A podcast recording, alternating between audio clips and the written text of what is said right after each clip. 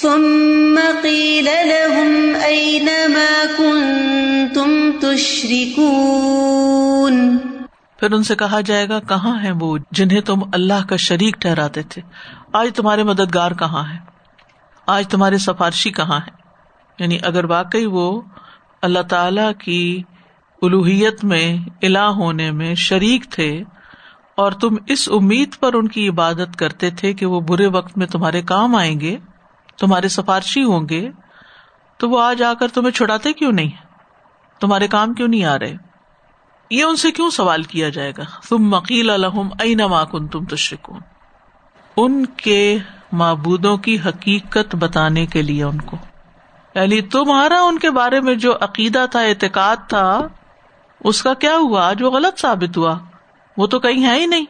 یعنی اگر واقعی وہ تمہارے کام آنے والے تھے، اس لیے تم ان کی عبادت کرتے تھے۔ تو آج کیوں نہیں کر رہے وہ تمہاری مدد؟ ائی نما کن تم تشرکون۔ کہاں ہے وہ سب؟ من دون الله قالوا ضلوا عنا بل لم نكن ندعو من قبل شيئا كذلك يضل الله الكافرين اللہ کے سوا وہ کہیں گے وہ ہم سے گم ہو گئے۔ بلکہ ہم اس سے پہلے بھی کسی چیز کو نہیں پکارتے تھے۔ اسی طرح اللہ کافروں کو بھٹکا دیتا ہے۔ من دون اللہ۔ اللہ کو چھوڑ کے جو شریک تم نے بنائے ہوئے تھے، یہ پچھلی آیت سے متعلق ہے۔ وہ کہاں ہے؟ قالو دلو۔ وہ کہیں گے وہ تو کہیں گم گئے، اوجل ہو گئے، نظر ہی نہیں آ رہے۔ ہم ان کو دیکھ ہی نہیں پا رہے۔ تو اس وقت ان کو پتا چل جائے گا کہ وہ تو کچھ بھی فائدہ نہیں پہنچا سکتے۔ اور آج جو شدید ترین ضرورت کا وقت ہے، اس میں وہ کہیں غائب ہیں، گم ہے نظر نہیں آ رہے۔ گویا ان کی تو کوئی حقیقت اور حیثیت ہی نہیں ہے۔ پہلے تو اعتراف کر لیں گے کہ ہاں تھے ہم پکارتے، لیکن آج نہیں نظر آ رہے۔ پھر جب دیکھیں گے کہ اس سے بات نہیں بنتی تو جھوٹ پہ اتر آئیں گے۔ بلم نہ کن نہ دو من قبل شیا وہ کہیں گے، جیسے ہم کہتے ایکسکیوز می ہم تو یہ کہتے ہی نہیں تھے، ہم تو یہ سمجھتے ہی نہیں تھے، ہم تو نہیں پکارتے تھے ان کو۔ حالانکہ دنیا میں وہ ان کو پکارتے تھے۔ یعنی اپنے شرک کا انکار کر دیں گے۔ پتا نا، یوم القیامت یک فرون اب شرک ہم قیامت کے دن ان شریکوں کا انکار کر دیں گے۔ ہم تو شرک کرتے ہی نہیں تھے۔ ثم لم تکن فتنتہم الا ان قالوا واللہ ربنا ما کننا مشرکین۔ اس وقت وہ یہی کہیں گے، قسم اللہ کی جو ہمارا رب ہے، ہم شرک کرنے والے نہ تھے۔ مطلب یہ کہ انتہائی شرمندگی، ندامت، پریشانی، خوف۔ یعنی امیجن کریں کہ کسی بھی ایسے وقت میں جب آپ کو کسی چیز کی شدید ضرورت ہوتی ہے اور وہ چیز مل نہ رہی ہو۔ مثلاً آپ نے سفر پہ نکلنا ہے اور پاسپورٹ نہیں مل رہا، تو کیا کیفیت ہوتی؟ کہ فلائٹ نکل جائے گی، سب کچھ خسارے میں جائے گا جو اتنی مہنگی ٹکٹ لی ہوئی حتیٰ کہ اگر آپ نے بیگ میں رکھا ہوا بھی ہو نا، تو عموماً یہ ہوتا ہے، میری تو یہ عادت ہے، جب میں گاڑی میں بیٹھ جاتی ہوں نا، پھر میں دوبارہ بیگ کھول کے دوبارہ ایک دفعہ چیک کرتی ہوں کہ پاسپورٹ اور ٹکٹ سامنے ہے یا نہیں یعنی ریکنفرم کرتی ہوں۔ اور اگر اس وقت کہیں کسی پرتو میں تھوڑا سا آگے پیچھے ہو جائے تو جان نکل جاتی کہ یہ کیا، اب کیا بنے گا؟ اور ریسنٹلی کسی نے ٹریول کرنا تھا تو انہیں بھول ہی گیا کہ انہیں وہ ٹیسٹ کروانا تھا اپنا۔ وہ سیونٹی ٹو آورس کی شرط ہے نا ٹیسٹ کروانے کی۔ شاید اللہ کو منظور نہیں تھا تو بعض اوقات انسان کے ذہن سے ہی نکل جاتا ہے کہ اس نے یہ ضروری کام کرنا ہے۔ تو این اس وقت جبکہ آپ ڈیسپریٹ ہو کوئی کام کرنے کے اور جو ٹول آپ نے استعمال کرنا ہو۔ پاسپورٹ سے بھی زیادہ جو روز مرہ کی زندگی میں تھوڑی دیر کے لیے موبائل کہیں آپ آگے پیچھے رکھ کے بھول جائیں اور پھر آپ کو یاد ہے کہ آپ نے میسج چیک کرنا تو کیا پریشانی کا عالم ہوتا ہے۔ پہلے ماؤں کو ایسی فکر اپنے بچوں کے بارے میں ہوتی تھی۔ اگر کہیں کسی کے گھر گئے ہیں یا کہیں پارک میں گئے ہیں، تو ان کی نظر مستقل اپنے بچوں پہ ہوتی تھی اور یعنی انسان کو جس وقت جس چیز کی شدید ضرورت ہوتی ہے، اس وقت اگر وہ نہ ملے تو دنیا میں بھی انسان کی کیفیت کیا ہوتی ہے؟ اور وہاں تو پھر سخت مایوسی کا شکار ہو جائیں گے کہ جب وہ مددگار ہی نہیں پہنچے، ہیلپر ہی نہیں آئے اور پھر وہاں پر وہ اپنے معبودوں کا ویسے ہی انکار کر دیں گے۔ کہ اب ہمیں سمجھ آ گئی ہے کہ وہ کچھ بھی نہیں تھے۔ کدال کا یدل اللہ الکافرین۔ اسی طرح اللہ تعالی کافروں کو بٹکا دے گا۔ یعنی اللہ کا عذاب دیکھ کر کافر حواس باختہ ہو جائیں گے اور بد حواسی میں ایک ہی سوال کے مختلف جواب دیں گے اور پھر ان کو کوئی بات سوجے گی نہیں۔ تو دنیا میں بھی یہ لوگ چونکہ حق دیکھ کر حق کا انکار کرتے ہیں تو پھر اللہ تعالیٰ بھی ہدایت کی توفیق نہیں دیتا۔ تو وہاں بھی کوئی مدد نہیں آئے گی۔ تو انسان اگر مسلسل انکار کرتا رہے کسی سچی بات کا، حق بات کا، تو انسان کا دل سیاہ ہو جاتا، زنگ آلود ہو جاتا۔ پھر اللہ تعالیٰ اس کو حق قبول کرنے کی توفیق ہی نہیں دیتے۔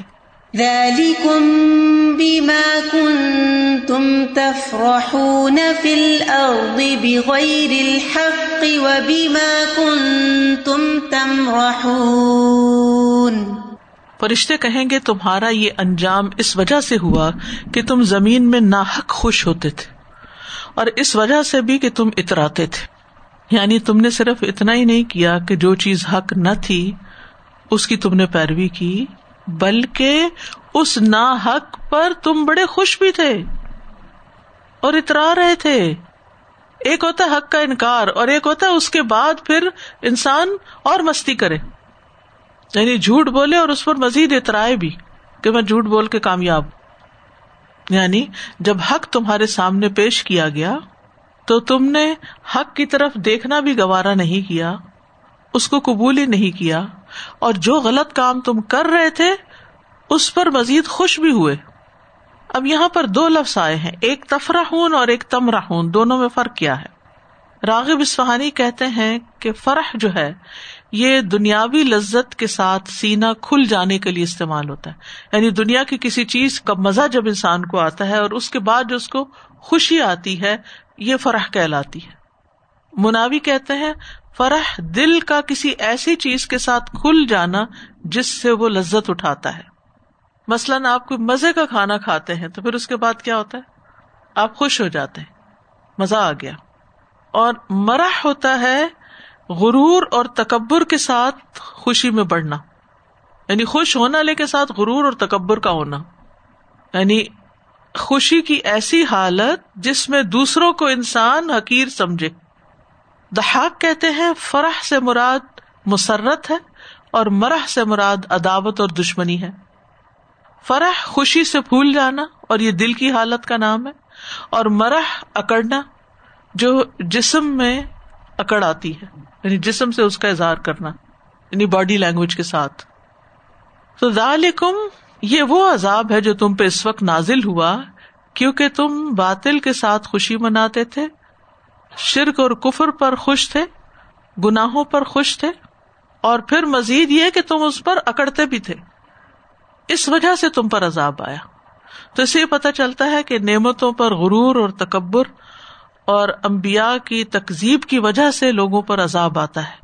نعمتوں پر غرور کی وجہ سے اور ساتھ ساتھ جٹلانے کی وجہ سے نعمتیں دینے والے کو ناشکری اور غرور یعنی جو کچھ تمہارے سامنے نتیجہ آیا ہے تمہارا، اس کی وجہ یہ ہے کہ تم زمین میں بلا کسی حق کے اکڑتے تھے اور اتراتے تھے۔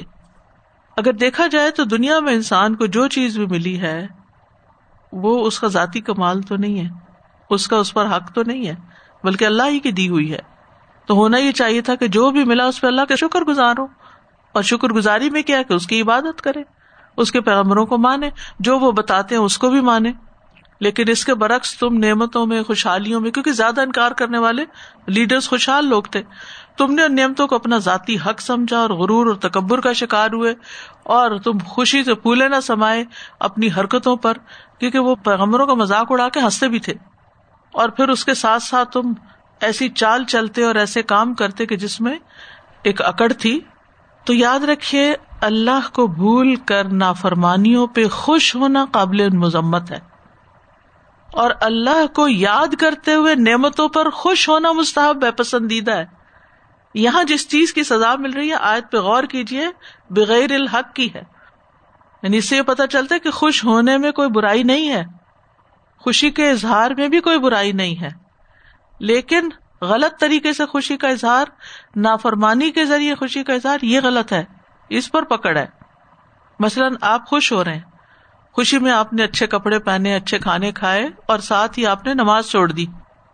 تو یہ جو خوشی ہے، یہ اللہ کے نزدیک پہ ناپسندیدہ، آپ کے خلاف حجت ہے۔ کیونکہ خوش ہو کر آپ کو چاہیے تھا، آپ اللہ کے حضور سجدہ شکر ادا کرتے۔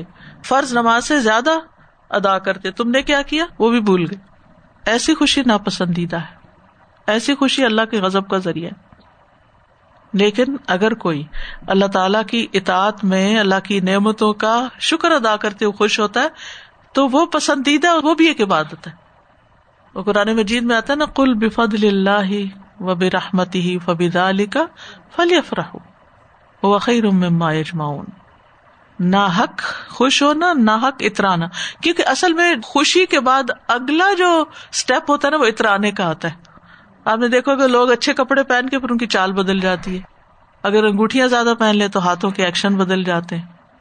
پھر اٹھ کے ڈانس شروع کر دیتے ہیں۔ یہ اترانے کی ایک ایکسٹریم شکل ہے۔ پکڑنا شروع کر دیتے ہیں۔ اظہار شروع کر دیتے ہیں اپنی نعمتوں کا۔ شیخی مارنا شروع کر دیتے ہیں۔ یہ ناپسندیدہ ہے۔ لیکن اگر آپ حدود کے اندر رہ کر خوشی مناتے ہیں، تو ایسی خوشی منانے میں کوئی حرج نہیں ہے۔ ناحق اترانا اور اکڑنا یہ عذاب کا باعث بنتا ہے۔ اسی کے بارے میں قانون کی قوم نے اس سے کہا تھا، لا تفرح، ان اللہ لا يحب الفرحین۔ خوش مت ہو، اللہ خوش ہونے والوں کو پسند نہیں کرتا۔ اس کا یہ مطلب ہے کہ خوش ہونا ناپسندیدہ کام ہے۔ ایسا نہیں ہے۔ بغیر الحق ناپسندیدہ کام ہے۔ حق سے خوش ہونا، حق کو پا کر، حق کو جان کر، اللہ تعالی کو پہچان کر خوش ہونا یہ قابل تعریف ہے۔ ابن عمر کہتے ہیں کہ مقام جابیا میں میرے والد عمر رضی اللہ عنہ ہمارے درمیان خطبہ دینے کے لیے کھڑے ہوئے۔ انہوں نے کہا، رسول اللہ صلی اللہ علیہ وسلم نے فرمایا، اور جسے اپنی نیکی سے خوشی ملے اور گناہ سے غم لاحق ہو، حقیقت میں وہی مومن ہے۔ یعنی اگر آپ سے کوئی غلط کام ہو جاتا ہے، کوئی منہ سے بات نکل جاتی ہے، کسی کو آپ تکلیف دے بیٹھتے پھر آپ کو غم لائق ہو جاتا ہے کہ میں نے کتنا غلط کیا۔ اپنی غلطی پہ آپ نادم ہوتے یہ ایمان کی علامت ہے۔ اور نعمت ملتی ہے، آپ خوش ہوتے ہیں۔ اور ایک نیک کام پر آپ خوش ہوتے ہیں۔ تو یہ بھی ایمان کی علامت ہے۔ تو خیر اور بھلائی کے کاموں کے ساتھ خوش ہونا قابل تعریف ہے، ورنہ قابل مذمت ہے۔ اور لہ کاموں کے ذریعے خوشی کا اظہار کرنا جو ہے، یہ بھی درست نہیں ہے۔ اور خوش ہونا ایک فطری عمل ہے۔ یعنی اللہ نے انسان کے اندر خوشی کے جذبات رکھے اس کی ضرورت ہے کہ وہ خوش ہو۔ کچھ لوگوں کو آپ مل کے خوش ہوتے ہیں، کچھ مجلسوں میں جا کے آپ خوش ہوتے ہیں، کچھ کام کر کے آپ خوش ہوتے ہیں۔ کبھی آپ کی روح خوش ہوتی ہے، کبھی آپ کا دل خوش ہوتا ہے، کبھی خوشی آپ کے چہرے پر آ جاتی ہے۔ کوئی حرج نہیں، کوئی ممانعت نہیں ہے اس میں۔ اس پر کوئی پکڑ نہیں ہے اس پر کوئی اللہ سبحان تعالیٰ کی طرف سے ناراضگی نہیں ہے۔ ہاں اگر آپ ناحق کام کر رہے ہیں خوشی کے موقع پر اللہ ہی کو ناراض کرنے والے کام کر رہے ہیں پھر پکڑ ہے۔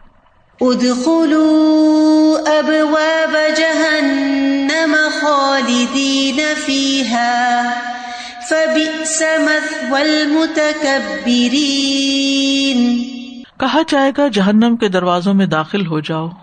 اس میں ہمیشہ رہنے والے ہو۔ بس تکبر کرنے والوں کا ٹھکانا کتنا برا ہے۔ اد خلو ابا بہن خالدین فیحا اد خلو فیل امر ہے۔ اور یہ امر کون دے گا؟ حکم کون دے گا؟ فرشتے۔ یعنی فرشتے کہیں گے کہ اب تم جہنم میں لازمی داخل ہو جاؤ اور جہنم کے دروازوں سے انٹر ہو۔ ابا جہنم۔ ٹھیک ہے؟ اور جیسا کہ آپ جانتے کہ جہنم کے سات دروازے ہیں، لہا سب آت ابواب، لکل لباب منہم جز ام مقصوم اور جہنم کی وجہ تسمیہ بھی آپ جانتے ہیں کہ انتہائی گہری اور انتہائی سخت جگہ کے لیے آتا ہے یہ لفظ۔ تو کفر کرنے والوں کے لیے ہمیشگی کی آگ ہے۔ فبی سمت و متکبرین متکبرین کا کتنا برا ٹھکانا ہے۔ یعنی ان کی مذمت کی جا رہی ہے۔ یعنی جو تکبر کرے اپنی خوشی میں اترائے اور اللہ کی نافرمانی کے کام کرے اور اپنے آپ کو بڑی چیز سمجھے اور دوسروں کو حقیر سمجھے، تو یہ چیز انسان کو ذلت اور رسوائی کی طرف لے جاتی ہے۔ اور خاص طور پر تکبر، چونکہ حق کے انکار کا نام ہے، تو حق کا انکار جان بوجھ کر کرنا، معلوم ہوتے ہوئے، علم ہوتے ہوئے، پھر اس کو قبول نہ کرنا، یہ اللہ کی ناراضگی کا باعث ہے۔ تو اس آیت میں خاص طور پر تکبر کا نقصان بتایا جا رہا ہے۔ اور حق کو قبول کرنے کے راستے میں سب سے بڑی وجہ تکبری ہوتا ہے۔ نبی صلی اللہ علیہ وسلم نے فرمایا، کیا میں تمہیں اہل جہنم کی خبر نہ دوں کہ جہنم میں کون جائے گا؟ سخت مزاج، بدخو، تکبر کرنے والا۔ سخت مزاج۔ استغفر اللہ۔ اللہ تعالیٰ ہم سب کو بچا کے رکھے۔ بدخو، بدتمیزی سے بات کرنے والا۔ جب بات کرے، بد اخلاقی برتے۔ اور تکبر کرے اپنے آپ کو بڑی چیز سمجھے اور دوسروں کو حقیر اور ذلیل کر دے۔ فاصبر ان وعد الله حق فإما نرينك بعض الذي نعدهم أو نتوفينك او نتوفينك فإلينا يرجعون۔ بس صبر کیجیے بے شک اللہ کا وعدہ سچا ہے۔ پھر اگر ہم آپ کو بعض وہ عذاب دکھا دیں جس کا ہم ان سے وعدہ کرتے ہیں، یا ہم آپ کو فوت کر دیں، تو ہماری ہی طرف وہ لوٹائے جائیں گے۔ یہاں پر اللہ سبحان تعالیٰ تمام باتوں کی حقیقت کو واضح کرنے کے بعد، مجرموں کا انجام بتانے کے بعد، ان کی نفسیات کھول کر رکھ دینے کے بعد نبی صلی اللہ علیہ وسلم کو حکم دے رہے ہیں کہ آپ صبر سے کام لیں۔ ان نواد اللہ حق۔ اللہ کا وعدہ سچا ہے۔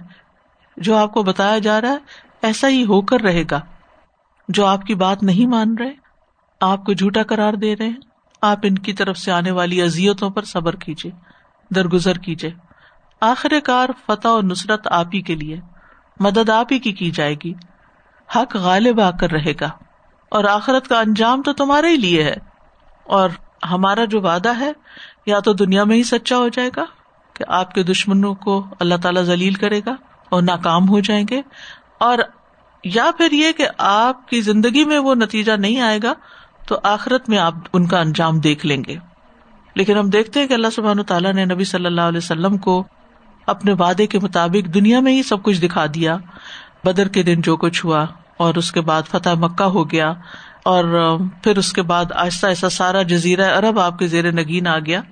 تو یہ تو آپ نے اپنی زندگی میں دیکھ لیا۔ ادا جا نصر اللہ ولفت ور تنا سید خلون فی دین اللہ افواجا۔ یا پھر ہم آپ کو فوت کر دیں تو پھر قیامت کے دن آپ دیکھ لیں گے۔ اب یہ جو بات ہے نا فوت کرنے کی، تو ایسا تھا تو نہیں اور نہ ہی اللہ تعالیٰ کا کوئی ارادہ تھا، لیکن اس میں ہمارے لیے بھی ایک بہت بڑا سبق ہے۔ امبیا ہوں یا دین کے دائی ہوں، جب وہ کوئی کام کریں یا محنت کریں تو فوراً نتیجے کی طرف نہ جائیں کہ میں نے یہ چار کام کر لیا اب اس کا ریزلٹ کدھر ہے؟ نہیں، اللہ کے پاس آپ کا اجر۔ کیونکہ انسان ہے نا تھوڑی دلا ہے۔ جلدی بے صبرا ہو جاتا ہے۔ میں نے فلاں کے ساتھ اتنا احسان کیا، اتنی نیکی کی، میری زندگی کی مشکلیں تو پھر بھی ختم نہیں ہوئی پتہ نہیں میرے لیے آسانی کب ہوگی۔ میں اتنی دوسروں کو آسانیاں دیتی ہوں۔ یہ نہیں ہونا چاہیے۔ اور یہ ہے بڑا مشکل کام۔ کہ انسان کو اپنے کام کا کوئی نتیجہ سامنے نظر نہ آئے اور پھر بھی انسان اس کو حق سمجھ کر اس پر جمع رہے اور اس کو کرتا چلا جائے۔ بہت مشکل صبر ہے یہ۔ کیونکہ انسان کی جو نیچر ہے نا، وہ فوراً نتیجہ چاہتا ہے۔ بے صبر پن ہے نا۔ انسان کے اندر اجلت رکھ دی گئی ہے۔ اب یہ تو نہیں ہوتا ایک دن آپ بیج لگائے اگلے دن پھل آ جائے۔ اور جو لوگ کچے پھل اتار لیتے ہیں، وہ میٹھے پھلوں کے ذائقے سے محروم ہو جاتے ہیں۔ یہ بے صبری کی علامت ہوتی ہے نا پھل آ گیا، چلو ابھی کاٹ لیتے، اتارو اس کو، دیکھیں چکھے کیا حال ہے۔ تو اگر آپ واقعی میٹھا پھل کھانا چاہتے ہیں تو وہ صبر کرنے سے ہی ملے گا۔ تو دعوت اللہ میں صبر کی بہت ضرورت ہے۔ اسی طرح بچوں کی تربیت میں بھی ماؤں کے حوالے سے بات کرنا چاہوں گی۔ ہم محنت کرتے رہتے کرتے رہتے نتیجہ نظر نہیں آتا ہمیں لگتا ہے سب پانی میں جا رہا ہے۔ اتنا کوئی سمجھایا، اتنی محنت کی، اتنا سب کچھ کیا اور یہ وہ کر نہیں پا رہے جو ہم چاہتے ہیں ان سے۔ لیکن ایک دن آئے گا کہ آپ خوش ہو جائیں گے۔ آپ جاری رکھے اپنے اس سفر کو۔ دعائیں بھی کرتے رہے کیونکہ وہ اندر تو جا رہا ہوتا ہے۔ اس کے باہر آنے کا ایک وقت اللہ نے لکھا ہے۔ اور اپنے وقت پر باہر بھی آ جائے گا۔ کیونکہ اللہ تعالیٰ کا یہ وعدہ ہے، وہ اپنے ماننے والوں کی مدد ضرور کرتا ہے۔ اسی صورت میں ہم نے پڑھا ان نن سر رسولنا و لدین امن فما نوری کا بعد اللہ ادہم او نہ توف کا فعلین پھر اگر ہم اس عذاب کا بعض حصہ آپ کو دنیا میں ہی دکھا دیں، جس کا ہم وعدہ کر رہے ہیں، یا آپ کو فوت کر لیں، تو ہماری طرف لوٹنا ہے۔ یعنی ایک دن تو ہمارے پاس آنا ہی آنا ہے، اور پھر تو حساب کتاب ہو کر ہی رہے گا۔ صورت الراد میں بھی آیت اسی طرح آتی ہے، آخر میں آتا فن نما علیہ کل و علیہ الحساب۔ آپ کا کام پہنچا دینا آپ پہنچاتے رہے حساب ہم خود لے لیں گے۔ تو بنیادی سبق جو اس آیت کے اندر ہے، وہ ہے دائی اللہ کے لیے صبر کا۔ وَلَقَدْ أَرْسَلْنَا رُسُلًا مِّن قَبْلِكَ مِنْهُمْ مَنْ قَصَصْنَا عَلَيْكَ وَمِنْهُمْ مِنْهُمْ مَنْ قَصَصْنَا عَلَيْكَ وَمِنْهُمْ مَنْ لَمْ نَقْصُصْ عَلَيْكَ وَمَا كَانَ لِرَسُولٍ أَنْ يَأْتِيَ بِآيَةٍ إِلَّا بِإِذْنِ اللَّهِ فَإِذَا جَاءَ أَمْرُ اللَّهِ قُضِيَ بِالْحَقِّ وَخَسِرَ هُنَالِكَ الْمُبْطِلُونَ اور یقیناً آپ سے پہلے بھی ہم نے کئی رسول بھیجے جن میں سے بعض کا حال ہم نے آپ پر بیان کیا۔ اور ان میں بعض کا حال ہم نے آپ پر بیان ہی نہیں کیا اور کسی رسول کے لیے یہ قدرت نہیں کہ وہ اللہ کے اذن کے بغیر کوئی نشانی لے آئے۔ پھر جب اللہ کا حکم آ جائے گا تو حق کے ساتھ فیصلہ فرما دیا جائے گا اور اس جگہ اہل باطل خسارے میں پڑ جائیں گے۔ اس وقت یا جگہ دونوں کیونکہ ضرف زمان اور مکان ساتھ ساتھ آتے ہیں۔ ولقد ارسل نہ رسول قبلک نبی صلی اللہ علیہ وسلم کو تسلی دی جا رہی ہے کہ ہم نے آپ سے پہلے بھی بہت سے رسول بھیجے ہیں جو لوگوں کو توحید کی دعوت دیتے اور لوگ ان کے ساتھ زیادتیاں کرتے، پھر وہ ان پہ صبر کرتے۔ آپ بھی صبر کیجیے من ہم من قصص نہ علیک و من ہم من لم نقص علیک۔ کچھ رسولوں کا ہم نے آپ پر قصہ بیان کیا، جیسے نو علیہ السلام حود علیہ السلام صلی علیہ السلام، ابراہیم علیہ السلام وغیرہ۔ اور کچھ ایسے ہیں جو بے شمار ہیں جن کا تو ہم نے ذکر بھی نہیں کیا۔ لا عالم اللہ۔ ان کو صرف اللہ ہی جانتا ہے۔ وہ کس جگہ آئے، کس بستی میں آئے، کب آئے، کیا نام تھا ان کا، یہ تو قیامت کے دن ہی پتا چلے گا۔ قرآن مجید میں صرف پچیس امبیا کا ذکر آتا ہے۔ آد اور سمود اور اصاب الرس و قرون بئی ندالی کا کثیرہ بھی تھی ہم تو آد کے بعد ایک دم جمپ لگاتے، سمود پہ آتے ہیں اور پھر اصحاب الرس وغیرہ پہ، لیکن فرمایا و آدم و سمود و اصحاب الرس و قرون بئی ندالی کا کثیرہ اور اسی طرح الم یا اتکم نبا الدین امن قبل کم قوم نوح و عادم و سمود والذین من بعدهم لا يعلمهم الا اللہ کتنی حیرت ہوتی ہے نا، اتنی تاریخ زمین کے اندر دبی پڑی ہے۔ لا يعلمهم الا اللہ جن کو اللہ کے سوا کوئی نہیں جانتا۔ جاءتهم رسلهم بالبینات۔ ان کے رسول بھی ان کے پاس بینات لائے تھے۔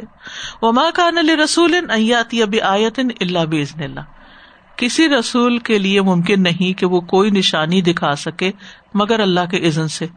یعنی کفار چونکہ آپ کو پریشان کرتے تھے اور آپ سے بحث مباحثہ کرتے اور آپ سے بار بار مطالبہ کرتے کہ آپ ان کو نشانیاں دکھائیں، معجزات دکھائیں، تو آپ بھی چاہتے تھے کہ کوئی ایسی چیز آ جائے کہ جس سے یہ فوراً ایمان لے آئے تو پھر صبر کی تلقین ہی کی گئی کہ پچھلے امبیا بھی خود سے نشانیاں نہیں دکھا پائے۔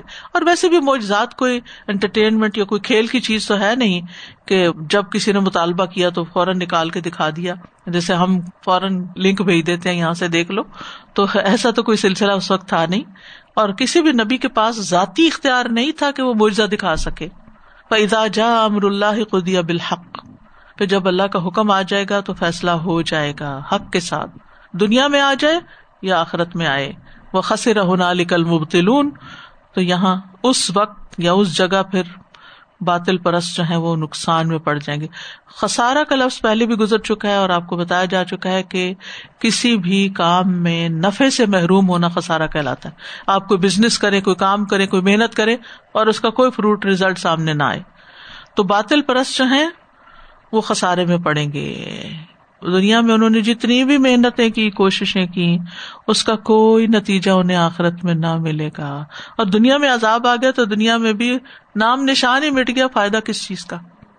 یعنی رکو کے شروع میں تھا کہ وہ لوگ جو ضد اور مخالفت کرنے والے ناجائز جھگڑے کرتے ہیں، بال کی کھال اتارتے ہیں، بحثیں کرتے ہیں، یہ لوگ قیامت کے دن اپنا انجام دیکھ کر سمجھ جائیں گے۔ جیسے سورت جاسیا میں بھی آتا ہے وہ یوم تقوم یوم یخسر المبتلون جس دن قیامت قائم ہوگی، اس دن باطل پرست نقصان اٹھا جائیں گے۔ وہاں پر ان کو پھر کوئی مددگار نہ ملے گا، جیسے پیچھے بھی ہم پڑ چکے ہیں۔ واخر داوانا الحمد للہ رب العالمین سبحان اللہ و بحمد کا اشد اللہ اللہ اللہ انت استخر کا و اطوب السلام علیکم و رحمۃ اللہ وبرکاتہ۔ اللہ اکبر اللہ اکبر اللہ اکبر۔ لا الہ الا اللہ۔ اللہ اکبر اللہ اکبر۔ وللہ الحمد، اللہ اکبر اللہ اکبر اللہ اکبر لا الہ الا اللہ اللہ اکبر اللہ اکبر ولله الحمد